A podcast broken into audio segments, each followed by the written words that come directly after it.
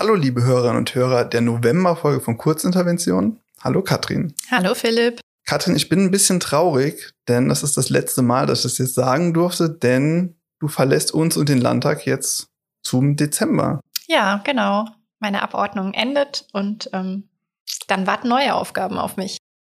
Magst du uns verraten, was du machst? Äh, ja, ich gehe äh, an das äh, Amtsgericht Bad Kreuznach und werde dort als Richterin tätig sein.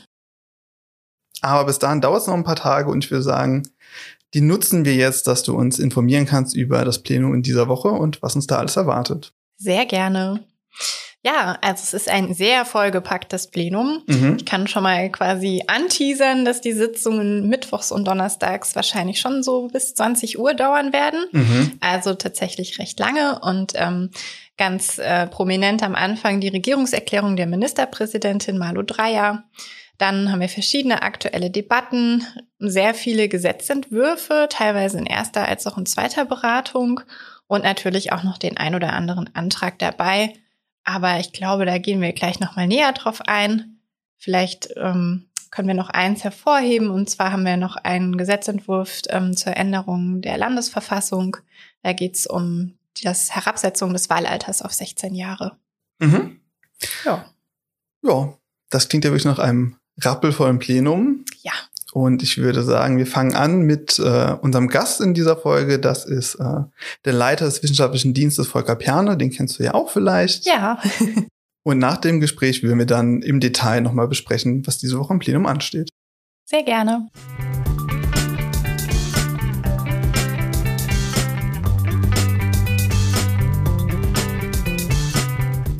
Ich spreche heute mit Volker Perne, dem Leiter des Wissenschaftlichen Dienstes hier im Rheinland-Pfälzischen Landtag. Hallo, Herr Perne, willkommen im Podcast. Grüße, Herr Mutzbauer. Ich bin vor vielen Jahren, das muss in der neunten oder zehnten Klasse gewesen sein, mit der Schule in einem sogenannten Berufsinformationszentrum gewesen. Und da macht man so einen Eignungstest, welche Berufe einem liegen, wofür man geeignet ist und führt da auch so ein Vier-Augen-Gespräch mit einem Mitarbeiter, einer Mitarbeiterin dieses Berufsinformationszentrums. Und als es dann darum ging, für was mich so interessiere, ging es auch darum, dass ich mich für Politik interessiere. Und da wurde mir vorgeschlagen, ich könnte doch zum wissenschaftlichen Dienst des Bundestages gehen. Und ich fand damals, das klang ganz fantastisch, ohne mit, wie alt man auch immer da ist, 13, 14, 15, genau zu wissen, was ein wissenschaftlicher Dienst eigentlich macht. Aber es klingt beeindruckend. Und jetzt Jahre später muss ich feststellen, ich bin nicht zum wissenschaftlichen Dienst gegangen, weder des Bundestages noch hier im Landtag. Deswegen muss ich jetzt Sie fragen, was ist denn eigentlich der wissenschaftliche Dienst? Ja, sehr gerne, Herr Mutzbauer. Der wissenschaftliche Dienst ähm, ist als Teil der Landtagsverwaltung, äh, ähm, er ist ein eigenständiger Teil der Landtagsverwaltung äh, und wie die gesamte Landtagsverwaltung unterstützt er das Parlament äh, bei seinen Arbeiten. Im Besonderen berät er das äh, Parlament in insbesondere verfassungsrechtlichen und geschäftsordnungsrechtlichen Fragen. Das heißt ähm, konkret, er erstellt äh, rechtliche Gutachten zu Gesetzentwürfen, die sich in der parlamentarischen Beratung äh, befindet. Er lotet aus, ob das äh, Gesetz, äh, der Gesetzentwurf vereinbar ist äh, mit der Landesverfassung, mit dem Grundgesetz, mit europarechtlichen äh, Vorgaben. Teilweise erstellt der wissenschaftliche Dienst, insbesondere im Auftrag der Fraktionen, auch Gesetzentwürfe. Äh, darüber hinaus entwirft der wissenschaftliche Dienst Stellungnahmen in verfassungsgerichtlichen Streitigkeiten, also vor dem Verfassungsgerichtshof oder vor dem Bundesverfassungsgericht. Da vertritt er auch den Landtag und den Landtagspräsidenten. Und äh, um noch ein Thema aus dem geschäftsordnungsrechtlichen Arbeitsfeld zu nennen, gerade zu Beginn der Wahlperiode berät der wissenschaftliche Dienst ähm, die Fraktion, den Landtag, auch wenn es darum geht, die Geschäftsordnung des Arbeitsinstruments sozusagen auszutarieren an die neuen Verhältnisse nach der, nach der, Landtags, äh, nach der Landtagswahl. Der wissenschaftliche Dienst ist äh, insoweit also ein Beratungsdienst, ein Gesetzgebungsdienst und was den wissenschaftlichen Dienst auszeichnet, ist, dass er dem Parlament immer eine juristisch ausgewogene und argumentativ überzeugende Beratung, eine verlässliche Beratung äh, zur Verfügung äh, zur Verfügung stellt und ähm, er tut dies und das ist ganz wichtig, wenn ich das noch ausführen darf. Äh, er tut dies ähm, mit äh, der Maßgabe, dass äh, er parteipolitisch neutral arbeitet arbeitet, ergebnisoffen ähm, arbeitet und äh, unabhängig äh, auch von Weisungen des Auftraggebers arbeitet. Das ist selbstverständlich, aber natürlich auch Grundlage für die Wertschätzung äh, für die Arbeit des wissenschaftlichen Dienstes, den es übrigens schon seit Mitte der 1960er Jahre gibt. Jetzt hatten Sie gesagt, der wissenschaftliche Dienst berät Fraktion und den, den, den Landtag. Wer kann denn den wissenschaftlichen Dienst alles beauftragen und wie viele Anfragen kriegen Sie denn da so im Jahr ungefähr? Ja, der wissenschaftliche Dienst äh, überhaupt ist seine Arbeit, äh, seine Verfahrensweise ist geregelt in einer eigenen äh, in einer eigenen Richtlinie. Ja, das ist natürlich da alles genauestens äh, und juristisch korrekt äh, festgehalten. Beauftragen kann der wissenschaftliche Dienst ähm, der Landtagspräsident äh, und natürlich und insbesondere auch die im Landtag vertretenen äh, Fraktionen und gleichermaßen auch die Ausschüsse und sonstigen Gremien des Landtags, also beispielsweise die Enquete-Kommission oder der, oder der Untersuchungsausschuss. Ähm, es ist so, dass der wissenschaftliche Dienst natürlich überwiegend mit seinen juristischen Ausarbeitungen und Gutachten äh, wahrgenommen äh, wird. Ähm, tatsächlich ähm, ist der wissenschaftliche Dienst natürlich noch in vielen weiteren ähm, Aufgaben äh, unterwegs, angefangen von der Überprüfung parlamentarischer Anfragen, äh, Überprüfung von Beweisanträgen von Mitgliedern im Untersuchungsausschuss. Er wertet äh, Entscheidungen äh, aus, um daraus abzuleiten, ob und inwieweit für den Landesgesetzgeber da Handlungspflichten ausgelöst werden. Überhaupt bereitet er verfassungsrechtliche und verfassungspolitische Themen aus. Deswegen ähm, wäre es jetzt schwierig, das auf eine konkrete Zahl äh, zu, zu reduzieren an der Stelle, weil der wissenschaftliche Dienst einfach ein sehr breites äh, Betätigungsfeld hat und auch da tätig wird, wo er vielleicht nicht direkt wie bei Gutachten nach außen in Erscheinung tritt. Mhm. Jetzt haben Sie das Thema Gutachten angesprochen. Wer kann denn auf diese Gutachten zugreifen? Sind die öffentlich einsehbar? Ja, absolut. Auch hier ist der Landtag äh, transparent. Die Gutachten werden auf der Homepage des Landtags ähm, eingestellt. Ähm, Gutachten, die im Auftrag der Fraktionen erstellt sind, die finden Sie sechs Wochen, nachdem die Auftraggeberin die Fraktion das Gutachten erhalten hat, finden Sie das auf unserer Homepage. Wie kann man sich diese Arbeitsweise jetzt eigentlich des Wissenschaftlichen Dienstes vorstellen? Können Sie da mal vielleicht uns anhand von einem Beispiel kurz mitnehmen, erläutern, wie der Dienst arbeitet? Ja, gerne. Ähm, Im Prinzip lassen sich drei Arbeitsschritte äh, unterscheiden. Der erste ist Auftrag und Auftragsklärung. Also ich will Ihnen das jetzt am Beispiel eines eines Gutachtenauftrags äh, erklären. Der, Gerne. der zweite Schritt äh, wäre dann sozusagen die Recherche und die konkrete Ausarbeitung äh, des Gutachtens. Und ähm, das dritte ist der Stresstest, also sozusagen die Qualitätskontrolle, äh, das Gegenprüfen. Und es ist dann äh, so, dass der Gutachtenauftrag beim Landtagspräsidenten äh, eingeht und äh, über die Hausspitze, über die Direktorin bekomme ich dann den Auftrag. Ich überlege, welcher Kollege, welche Kollegin sinnvollerweise dieses Gutachten ähm, erstatten, äh, erstatten könnte. Ich spreche dann mit der Kollegin, dem Kollegen ähm, über den Auftrag, ob äh, es Unschärfen, Ungenauigkeiten gibt, die wir nachsteuern äh, müssen, vielleicht auch schon in einem ersten Brainstorming, wo die Schwierigkeiten äh, liegen, wo wir Schwerpunkte sehen äh, könnten. Ähm, Im Anschluss findet dann je nachdem äh, eine Auftragsklärung mit der auftraggebenden Fraktion statt, weil wir natürlich uns auch orientieren wollen, wie ist so die zeitliche Erwartungshaltung äh, der, der Fraktion, um vielleicht auch Ungenauigkeiten, Unschärfen, Unklarheiten äh, zu beseitigen. Ja, und dann beginnt die eigentliche Arbeit an dem Gutachten, ähm, beginnt mit einer Recherche äh, bei der wir fantastisch unterstützt werden von, äh, werden von unseren Kolleginnen und Kollegen aus der, aus der Bibliothek. Also die Recherche gibt es einschlägige Rechtsprechung, ist das Thema schon in der rechtswissenschaftlichen Literatur aufbereitet. Dann werden Prüfungsmaßstäbe entwickelt und ja, dann geht's in die, in die Formulierung ähm, an, an der Stelle. Wobei wir immer darauf achten, gerade bei der Formulierung, da werden wir sicher später noch dazu kommen, dass das rechtliche Thema auch verständlich äh, dargestellt äh, wird. Und äh, ja, in der dritten Station folgt dann der sogenannte Stresstest. Äh, das bedeutet, wir überprüfen äh, das Gutachten, wir überlegen, wir nehmen unterschiedliche Perspektiven ein. Ähm, sind die Schwerpunkte richtig gesetzt? Ist es verständlich? Ist es schlüssig? Gibt es vielleicht Probleme, die noch weiter ausgearbeitet werden müssen? Und wenn dieser Stresstest bestanden ist und das Gutachten ansonsten freigegeben äh, ist, dann geht es äh, an die auftraggebende Fraktion. Dann kommen wir nochmal zu Ihnen zurück. Sie sind ja Leiter des wissenschaftlichen Dienstes. Was ist denn da genau Ihre Aufgabe?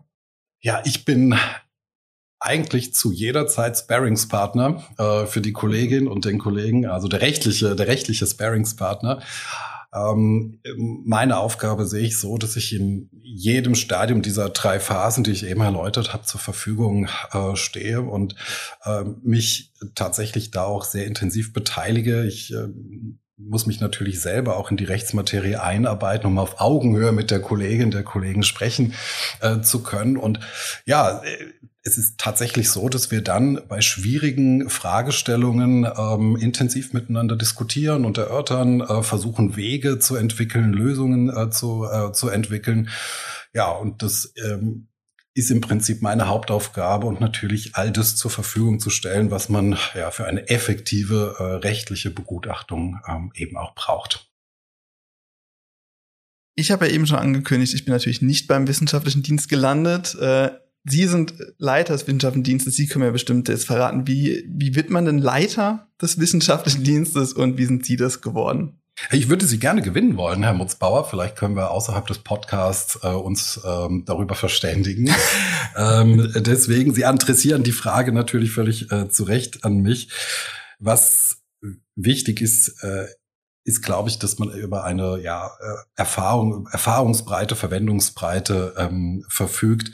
Man muss in der Lage sein, sich in kurzer Zeit in Materien, in Rechtsmaterien einzuarbeiten, die einem noch nicht äh, geläufig äh, sind. Man sollte auch die Fähigkeit haben, ein schwieriges rechtliches Thema eben verständlich äh, auf den Punkt zu bringen, sich auf das Wesentliche, äh, sich auf das Wesentliche zu konzentrieren. Und natürlich muss man am rechtswissenschaftlichen Arbeiten, am wissenschaftlichen Arbeiten natürlich auch Freude, äh, natürlich auch Freude haben. Äh, für mich ist noch wichtig die Haltung und die Einstellung äh, an der Stelle, weil der wissenschaftliche Dienst versteht sich nicht und hat sich noch nie als Verhinderungsdienst verstanden. Damit meine ich, dass jetzt nicht nur die rechtlichen Bedenken aufgezeigt werden, die Hürden höher gestellt werden, sondern wichtig äh, ist immer, dass der wissenschaftliche Dienst im Rahmen seiner rechtlichen Beratung auch versucht, Lösungen aufzuzeigen, wie eben die politische Initiative dann dennoch oder vielleicht mit weniger oder ohne Bedenken äh, umgesetzt, äh, umgesetzt werden kann.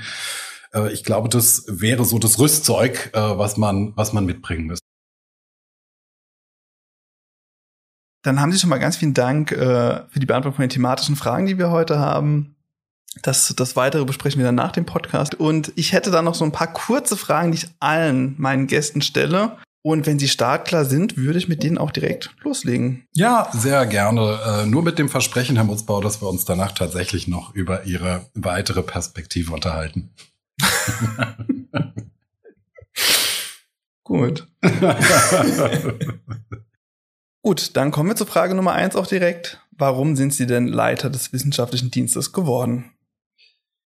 Ja, ich hatte es vorhin äh, beschrieben, dass das Aufgabenfeld unglaublich spannend, äh, interessant ist. Äh, für mich ist es auch motivierend, sich in Rechtsmaterien einzuarbeiten, die bisher vielleicht noch unbearbeitet, äh, unbearbeitet sind, äh, Lösungen, äh, Lösungen zu finden, Lösungen zu entwickeln. Also das finde ich als eine ganz äh, spannende Aufgabe und es kommt mir äh, als äh, Jurist oder Juristentyp auch sehr entgegen, dass man im wissenschaftlichen Dienst die Möglichkeit hat, auch wissenschaftlich äh, zu arbeiten. Also von daher ähm, ist es genau, ist es genau mein Interesse. Mhm.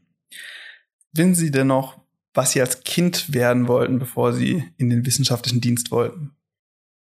Ja, da gibt's ein äh, sicher riesiges äh, Portfolio, was äh, teilweise auch tagesaktuell äh, sich äh, verändert hat. Ich will vielleicht nur eins rausgreifen und äh, sicher auch typisch, äh, nämlich der Pilot. Ich wollte Pilot werden, allerdings nach meiner ersten Flugerfahrung habe ich diesen Wunsch direkt über Bord geworfen, weil ich sehr flugängstlich bin und äh, die Informationsfahrten, die ich seinerzeit begleiten durfte mit den Fachausschüssen, wo dann geflogen wurde, da bedurfte es immer besonderer Maßnahmen, um diese Flugangst äh, in, den, in den Griff zu bekommen.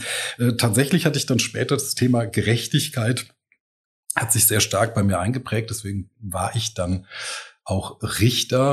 Ähm, eine Zeit übrigens, die sehr bereichernd, sehr wertvoll äh, für mich, äh, für mich gewesen, äh, gewesen ist.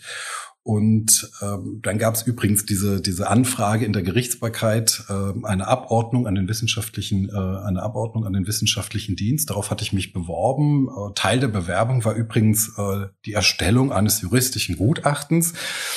Und so passte das ganz gut, äh, ganz gut zusammen, äh, so dass ich dann äh, endgültig in den wissenschaftlichen Dienst ähm, gewechselt, gewechselt bin. Jetzt haben Sie ja eben erwähnt, Sie sind Richter. Von daher ist wahrscheinlich die Antwort auf meine nächste Frage ein bisschen offensichtlich. Ich frage nämlich danach, haben Sie ein Studium oder eine Ausbildung begonnen und abgeschlossen? Und wenn ja, welche? Ja, äh, ein juristisches äh, Studium äh, abgeschlossen und darüber müssten wir dann später sprechen, Herr Mutzbauer, ähm, wie wir das noch bei Ihnen unterbringen könnten. Ich würde es einfach so in Teilzeit schnell nachholen. Das sollte ja gehen. Gut, dann ein bisschen Themenwechsel. Wo in Rheinland-Pfalz leben Sie denn und warum ist es denn dort am schönsten? Ja, in Rheinland-Pfalz, finde ich, lebt es sich überall äh, sehr gut. Ähm, ich bin ja in der Eifel aufgewachsen, da fand ich das äh, wunderbar. Dann in Trier studiert, das war auch eine klasse Stadt.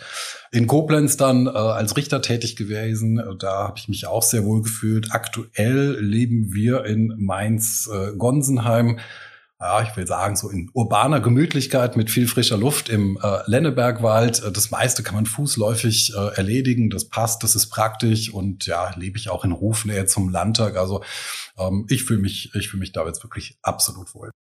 Wenn Sie mit einer Politikerin oder einem Politiker oder einer berühmten Person Ihrer Wahl sprechen könnten, und dabei ist jetzt für die Frage völlig egal, ob die Person noch lebt, ob sie bereits verstorben ist oder ob das ein fiktiver Charakter ist. Wer wäre das und über welches Thema?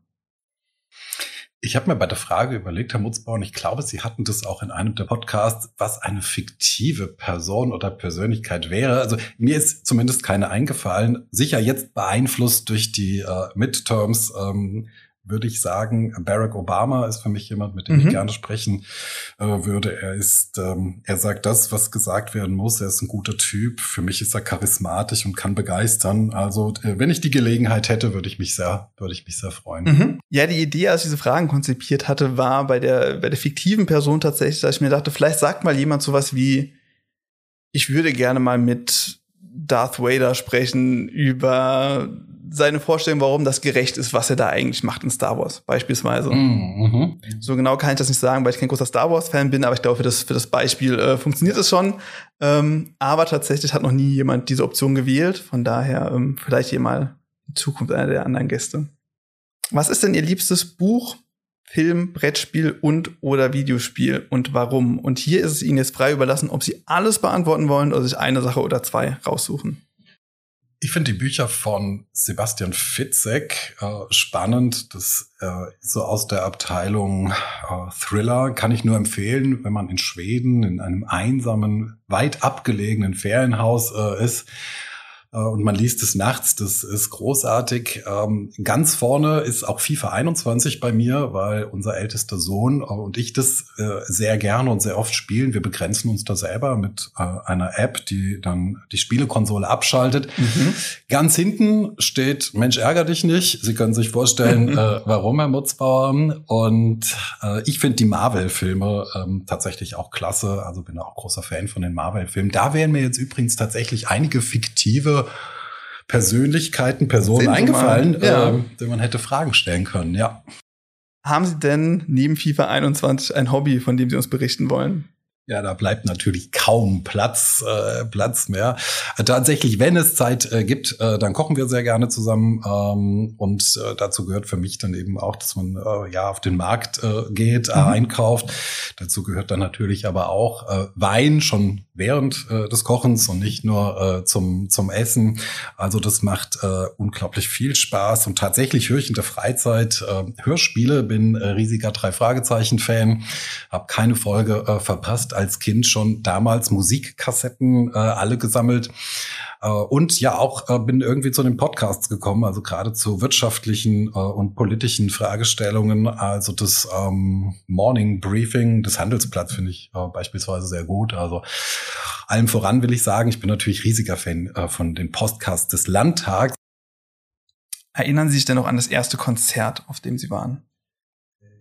Ich, ich würde Ihnen gern von meinem letzten Konzert äh, berichten. Das ist auch in Ordnung. Äh, wo, ich, äh, wo ich war. Das war der Bummelkasten. Äh, Bummelkasten ist eine Berliner Ein-Mann-Band. Da war ich äh, mit meinem Sohn und ich kann das nur empfehlen, ähm, dieses ähm, sich äh, Bummelkasten anzuhören. Sind großartige Texte, ähm, super Lieder. Also ich bin da auf den Geschmack gekommen und das war mein letztes Konzert im Sommer äh, diesen Jahres. Dann kommen wir jetzt auch schon zur letzten Frage für heute. Und Sie haben es ja eben schon angekündigt, dass Sie hier auf jeden Fall eine Antwort geben können. Haben Sie denn noch eine Podcast-Empfehlung für?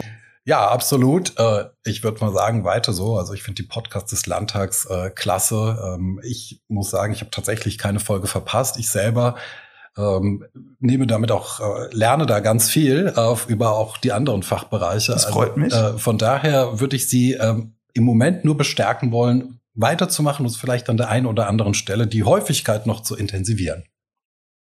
Da muss ich mal mit meiner Abteilungsleiterin sprechen, aber das kriegen wir bestimmt hin. Ja, aber Sie, wenn Sie ja dann im wissenschaftlichen Dienst äh, sind, Herr Mutzbauer, was sich ja perspektivisch dann ähm, umsetzen lässt, mhm. dann werden wir da vielleicht eine gute Lösung finden. Sehr gut. Sie meinen neben dem Jurastudium noch. genau. Alles klar. Herr Pern, dann sind wir schon durch an der Stelle. Haben Sie ganz vielen Dank für Ihre Antworten. Sehr gerne. Es hat mir sehr viel Spaß gemacht und ich bedanke mich für die Einladung. Gerne.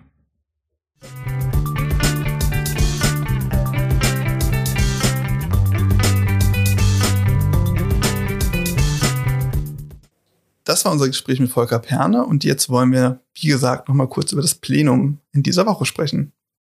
Ja, und das Plenum beginnt morgen, also am Mittwoch, mit einer Regierungserklärung der Ministerpräsidentin Malu Dreyer zu dem Thema entschlossen und solidarisch die Zeiten wenden mit anschließender Aussprache. Und daran anschließend findet wie üblich eine aktuelle Debatte statt. Gegenstand der aktuellen Debatte ist zum einen der Antrag der AfD-Fraktion hinsichtlich des tödlichen Messerangriffs in Ludwigshafen. Und die FDP-Fraktion hat beantragt, über die EU-Richtlinie zum Pflanzenschutz zu debattieren. Die Fraktion der Freien Wähler macht von dem Optionsrecht Gebrauch und zieht ihren Antrag energetische Waldholznutzung weiter ermöglichen vor. Darin fordert die Fraktion Freie Wähler die Landesregierung unter anderem dazu auf, sich gegenüber dem Bund dafür einzusetzen, dass auf europäischer Ebene weiterhin ermöglicht wird, Waldholz als Brennmaterial zu nutzen.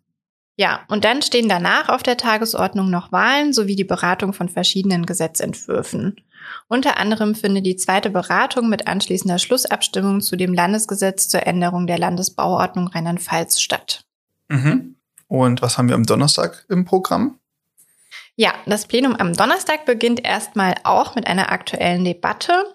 Da liegt momentan schon vor der Antrag der Fraktion Bündnis 90 Die Grünen und die möchten sich mit dem Thema die Herausforderungen gemeinsam bewältigen, Aufnahme von Geflüchteten in Rheinland-Pfalz beschäftigen.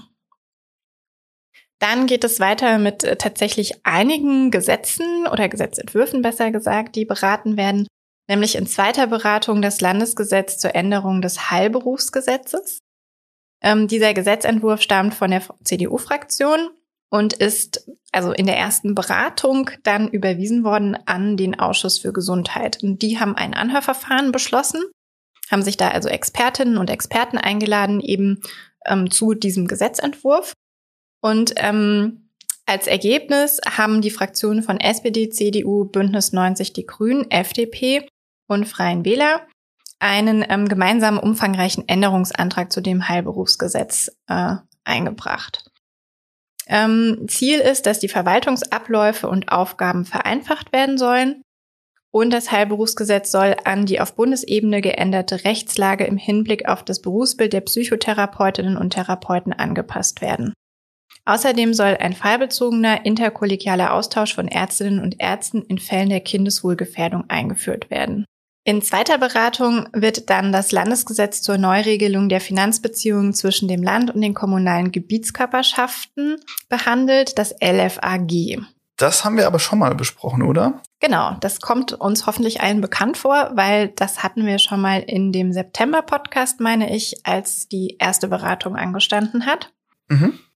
Ähm, genau, deswegen nochmal ganz kurz. Der Gesetzentwurf der Landesregierung hinsichtlich der Neufassung des kommunalen Finanzausgleichs sieht einen Wechsel von dem bislang geltenden Verbundquotenmodell zu einem bedarfsorientierten Ausgleichssystem vor. Und dazu gibt es jetzt ähm, einmal einen gemeinsamen Änderungsantrag der Fraktionen von SPD, Bündnis 90, die Grünen und FDP und auch einen Änderungsantrag von der Fraktion der CDU. Und die Fraktion der CDU greift mit ihrem Änderungsantrag Kritik der Kommunen und der Finanzwissenschaft auf und schlägt eine andere Methode für die Bedarfsermittlung der Kommunen vor. Also im Unterschied zu dem Modell, was die Landesregierung ähm, in ihrem Gesetzentwurf vorsieht. Und diese Änderungen sollen dazu beitragen, dass die Kommunen mit einer auskömmlichen Finanzausstattung für ihre Aufgabenwahrnehmung versehen werden. Ja, und da das jetzt die zweite Beratung ist, wird eben in, im Anschluss an diese zweite Beratung auch die Schlussabstimmung zu dem Gesetz stattfinden. Das wird also aller Voraussicht nach jetzt auch verabschiedet werden. Okay. Entweder quasi mit Änderungsantrag oder ohne Änderungsantrag. Der wird natürlich nämlich auch abgestimmt. Mhm. Und was haben wir noch? Ja, dann haben wir zu derselben Thematik, wird zwar quasi im, von der Tagesordnung her ein bisschen an späterer Stelle behandelt, aber auch noch einen Antrag von der Fraktion der AfD zu dem Thema Kommunen durch das Land finanziell verfassungskonform ausstatten, keine Steuererhöhungen für Investitionskredite zulasten von Bürgern und Wirtschaft.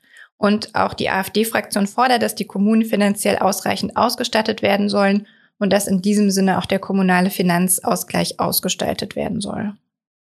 Ja, dann geht es weiter mit einem Gesetzentwurf zur Änderung der Landesverfassung. Das hatte ich ja ganz am Anfang schon mal gesagt. Der stammt von der SPD, Bündnis 90 Die Grünen und FDP. Und da soll das aktive Wahlalter für Landtags- und Kommunalwahlen jeweils auf 16 Jahre herabgesetzt werden. Und selbiges gilt dann auch für die Teilnahme an den Abstimmungen zu Volksentscheiden. Dadurch sollen auch jüngere Menschen an demokratischen Entscheidungsprozessen teilhaben können. Wir haben ja schon mal eine Folge gemacht zum Thema Gesetzesänderungen. Läuft das jetzt wieder ähnlich ab oder ist das bei einer Verfassungsänderung irgendwie anders geregelt? Ja, bei der Verfassungsänderung gibt es quasi Besonderheiten. Und zwar sieht die Geschäftsordnung vor, ähm, dass dort immer drei Beratungen stattfinden. Normalerweise sind es zwei Beratungen. Und ähm, bei der Schlussabstimmung bedarf einer, eine Verfassungsänderung immer einer Mehrheit von zwei Dritteln der gesetzlichen Mitglieder des Landtags. Das heißt also normalerweise reicht eine einfache Mehrheit aus, um ein Gesetz zu beschließen und Verfassungsänderungen haben eben eine qualifizierte Mehrheit und eben diese Zweidrittelmehrheit. Okay. Aber das kommt dann quasi auch erst später, sage ich mal, weil jetzt haben wir ja erst die erste Beratung und dann kommen die zweite und dritte wahrscheinlich im Dezemberplenum. Danach kommt noch ein Thema, das hier auch schon mal im Podcast behandelt wurde. Und zwar hattest du, Philipp, schon mal mit der Vorsitzenden der Enquete-Kommission, Frau Dr. Elia Heidbreder, gesprochen. Mhm. Und äh, ja, die Enquete-Kommission hat quasi auch ihren Weg ins Plenum gefunden. Und zwar stellt die Vorsitzende ähm, den Zwischenbericht äh, der Kommission zu dem Thema Katastrophenschutz und Wiederaufbau in dem Plenum am Donnerstag vor und wird dabei insbesondere auch auf die Empfehlungen der Kommission an den Landtag eingehen.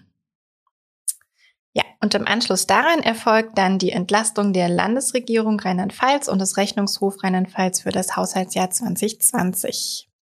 Außerdem hat die Fraktion der CDU einen Antrag eingebracht, mit welchem sie die Landesregierung dazu auffordert, in Rheinland-Pfalz ein Childhood-Haus zu errichten. Was ist das? Ähm, Childhood-Häuser sind kinderfreundliche, interdisziplinäre und behördenübergreifende Zentren für Kinder, die Opfer und Zeugen von Gewalt wurden. Und bei strafrechtlichen Ermittlungen können die dann einen geeigneten Raum zum Beispiel für die Vernehmung von traumatisierten Kindern bieten, weil dann die ganzen Experten anwesend sind und die Kinder halt dementsprechend auch betreut werden. Ja, und dann habe ich noch einen letzten Antrag mitgebracht, nämlich einen gemeinsamen Antrag von SPD, CDU, Bündnis 90 Die Grünen, FDP und Freien Wählern zu dem Thema für europäische Solidarität, gerade in Krisenzeiten für eine regionale Partnerschaft von Rheinland-Pfalz in der Ukraine. Und in diesem Antrag fordern die Fraktionen die Landesregierung zur Aufnahme einer Partnerschaft mit einer ukrainischen Region auf und damit soll ein Signal der Unterstützung an die ukrainische Bevölkerung gesendet werden. Okay. Ja, du siehst, es war wirklich oder ist dieses Mal wirklich viel los im Plenum. Ganz mhm. viele unterschiedliche Themengebiete, ganz viele Gesetzentwürfe. Anträge, auch viele Änderungsanträge zu den Gesetzen. Also es wird spannend. Und damit sind wir auch schon durch für die Novemberfolge. Genau. Katrin, ich bedanke mich für zwölf ganz fantastische Folgen Kurzintervention, die wir zusammen gemacht haben. Ja, sehr gerne. Und wenn du magst, überlasse ich dir jetzt einfach das letzte Wort. Ja, lieber Philipp, vielen Dank. Es hat immer sehr viel Spaß gemacht. Und auch an alle Hörerinnen und Hörer. Es ähm, war mir ein Fest. Macht es gut. Tschüss. Tschüss.